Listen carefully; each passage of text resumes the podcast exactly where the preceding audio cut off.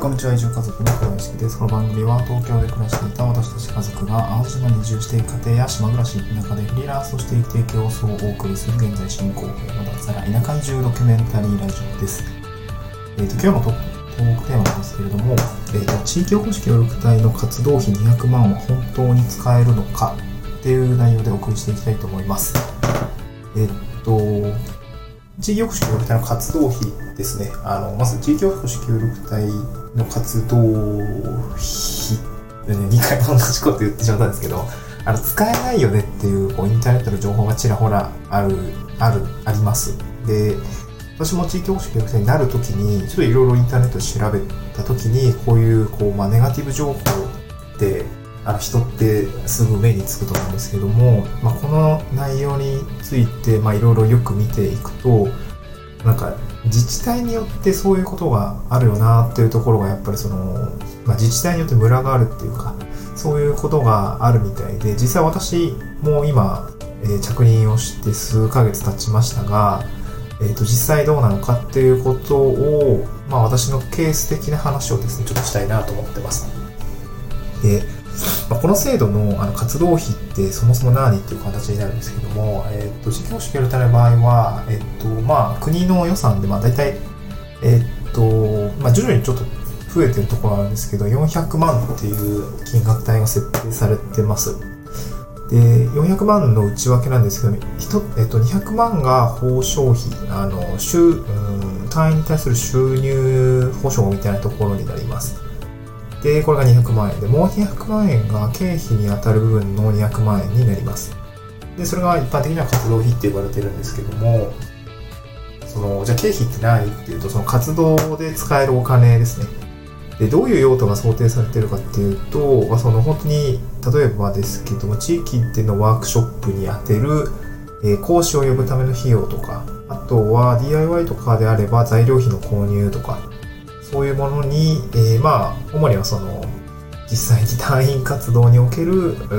経費ですよね。事業とか、えー、活動における費用っていうところに、まあ、補填をしていく、していってほしいっていうような用途で、想定をされています。で、国が予算を出してるんですけど、運用自体は各地方自治体に任されているので、えっと、で、自治体によってその運用方法が結構異なって、でいるのが実態なようでした。私の友人にも地域おこし協力隊って何かいるんですけども、えー、っと、まあ、その人の話を聞いている内容と、まあ、私が実際になってみて運用している方法では確かに違っているし、まあ、細々とルールだったりです、あの内容に違いが出ているなというところを感じています。で、今回はあの実際の運用方法ですね、あのどういう風になっているのかっていうところですね、まあ、どうやったら使えるのかっていうところと、何に使えるのかっていうところを簡単にお話をしたいと思うんですけども、まず申請、あの、実、どうやって使うのかですね。あ、で、結論から言うと、使えるか使えないかっていうと、ちゃんと使えている方だと思いますっていう形ですね、私の場合は。で、どうやって使うのかっていうと、まず申請形式になります。で、これは事前の申請で立て替え払い、後日、後日というか、えー、後申請っていうんですかね、立て替え払い し, しました。その後、えーと、遡って申請出しますっていう形式はちょっと難しくって、あ、私の場合ですけどね、私が入ってる自治体の場合ですけれども、事前に申請をして、えーと、私が何かお金を出すっていうことは特になくて、えっと、自治体の方から、えー、その、購入だったり、えー、サービス費用であれば、その団体と、えー、と直接払うっていうような感じですね。立て替え払いはないよっていう状況でございました。はい。で、で実際申請って何するのかっていうと、まあ、口頭での申請は特にな、あの、そういうことはやっぱりやってなくて、申請書っていうのを提出します。ただし、うーん、なんか申請書なんか、固定のフォーマットとか国が用意してるわけは当然なくて、自治体もなんかあるかっていうとないみたいで、なんかこう緩いなと思ったんですけども、えっと、なんか、とりあえず必要な理由をが分かればいいっていうような感じでした。必要な理由ですね。それがなぜ必要なのか。例えばですけど、まあ、パソコンが欲しいですみたいな、えー、業務で使うんでパソコンが欲しいですってなった時に、じゃあ、まあなそまあ、パソコンってもう汎用的に使うんで、なぜ必要なのかって、もうそんなことはあの何でも使うんで、あの必要ですって話にはなるかもしれないんですけども、うん、なんだろうな、もっとこあの限定するとカメラとかですかね、いい一眼のカメラとかっていう、例えば観私の友人の場合は観光で、えー、っといろいろな写真を撮ったりするので、まあ、いい写真をあのいい写真が撮りたいっていうなので、あの結構高いですね、一眼レフカメラを購入したあの調達したっていうケースがあります。まあ、これはまあ必要な理由明確ですよね。あの観光なので写真で訴求をしていくんだっていうところですね。そういった理由を書いていくっていう感じですね。うん、で、うーんと、まあなんだろうな、本当に実務のポイントになるかなと思うんですけど、まああくまでもそのこれはもう各地方自治体もまあ会社と同じで、えーと担当者がいて上司がいて決済通すみたいなそんな感じになるので。えっと、申請書を出すときにはですね、担当者がその上司に説明しやすく、まあ、書いてあげると、まあ、許可を下りやすいというか、決済通りやすい気がするなっていう感覚でございました。で、その申請書に書く内容ですけども、まあ、何に使うのかっていう用途と、まあ、必要である理由ですね。理由。で、もう一つは、なんか他との比較っていうんですね、類似の商品ですとか、類似のサービスとの比較っていうのを書いてあげると、まあ、その担当者がその上司に説明しやすくなるので、いろいろ比較した結果、これが最安値であるとか、これが最も有用であるみたいな形で、あの、まあ、決済は通りやすくなるのかなっていう感じなので、まあ、ここは一つの工夫かなと思います。あの、実務においてですけれども。うん、なので、こういった形で申請書を出していけば、あの、活動費っていうのは、あの、使えるような形になります。今のところ私は断られたことはないので、あ断られたことがないと言ってるのは、欲しい、今のところ欲しいもの、あの、これからお話しするんですけども、あの、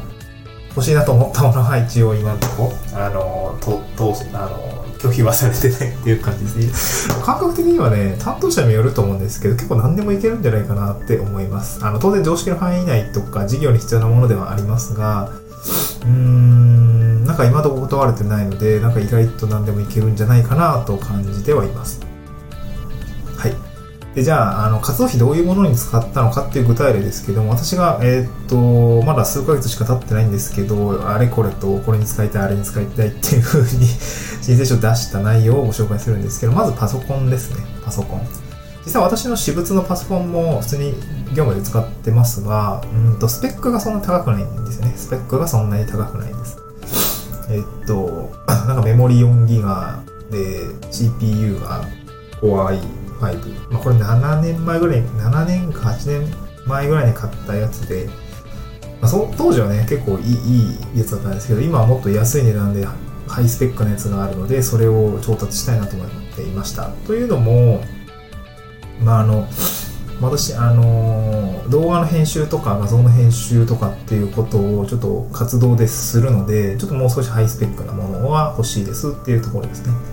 えっと、メモリで言うと じゅうろくギガバイト。コアアイセブン の シーピーユー を積んでいて、えっと、ディスクドライブが、えー、ごひゃくじゅうにギガバイト と結構大容量の、高速大容量のものを搭載しさせてほしいみたいなパソコンですね。これはじゅういちまんよんせんえんぐらいのモデルのものを調達させてほしいっていうふうにあのやったら、まあ、そこはまあ、えっと、通りましたね。はい、通りました。で、それに加えて付属しますが、動画の編集ソフト、これは買い切りのものですね。えっと、パワーディレクターっていうものになりますが、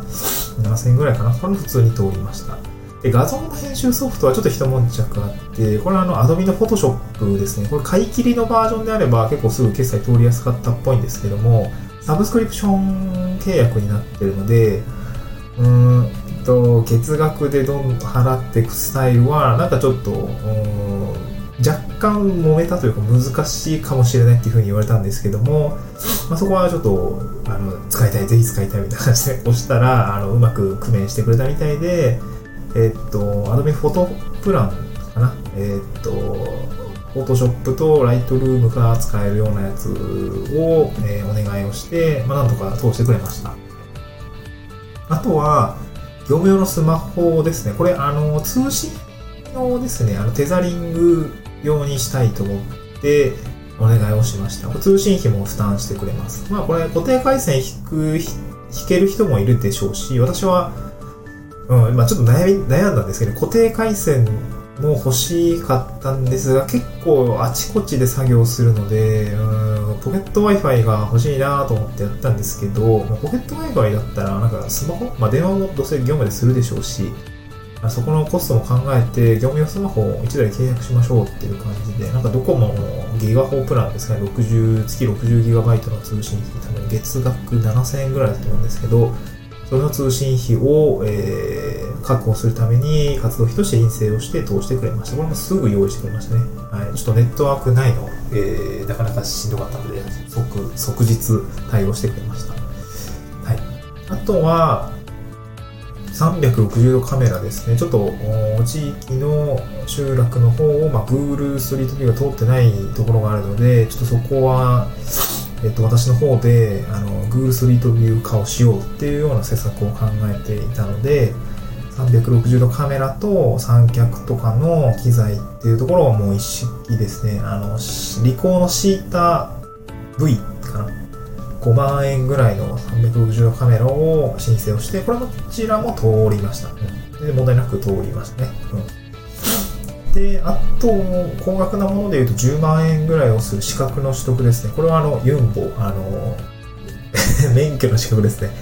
資格ですあの特殊あのささ特殊車両の免許ですね。ユンボとフォークリフトをですね、それぞれあの申請をしました。でこれ、えっと、ろくがつぐらいにフォークリフトの資格を取って、しちがつぐらいにあのユンボの資格を取るっていう感じですね。あの ディーアイワイ をしてちょっと庭を開墾したいとか考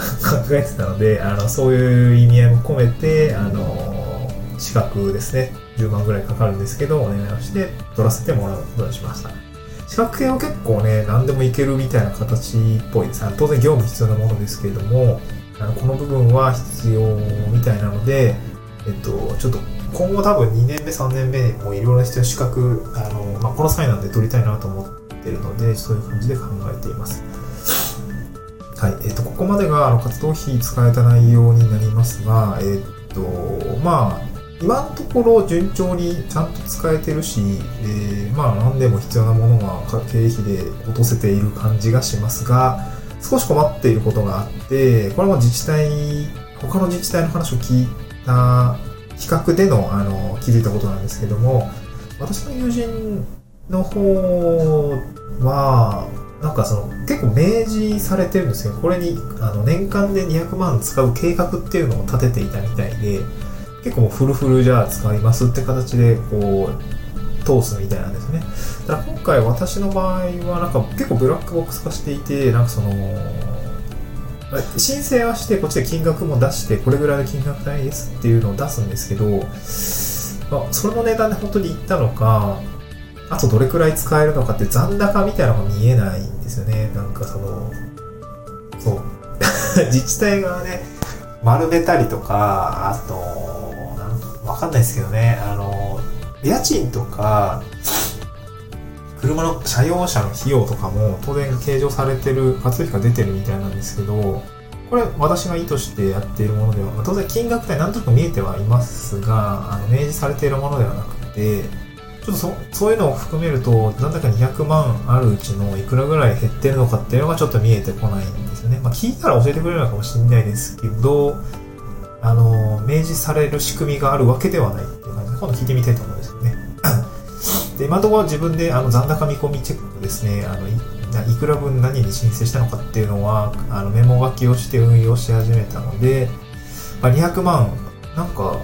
にひゃくまん使い切ってる人そんないないって言ってるんですけど、まあ、なんか別ににひゃくまん使いあの必要があれば使い切るべきだとは思ったので、なんかそういうことをあの念頭に残高見込みチェックしながら、今年度予算余ってるなら追加でこういうことができそうだっていうのところもあの早め早めに考えながらちょっと運用していきたいなと思いました。今日はですね、あの地域保守協議体の活動費にひゃくまんは本当に使えるのかっていうところで、まあ、結論としてはあの必要なものであれば今のところ使えているよっていうような内容でございました。はい。えー、なんかまあこれからあのうーんと目指す方においては、まあうーん、まあ、こういうケースもあるよっていうことがあの参考になれば幸いです。私の収録でお会いしましょう。バイバーイ。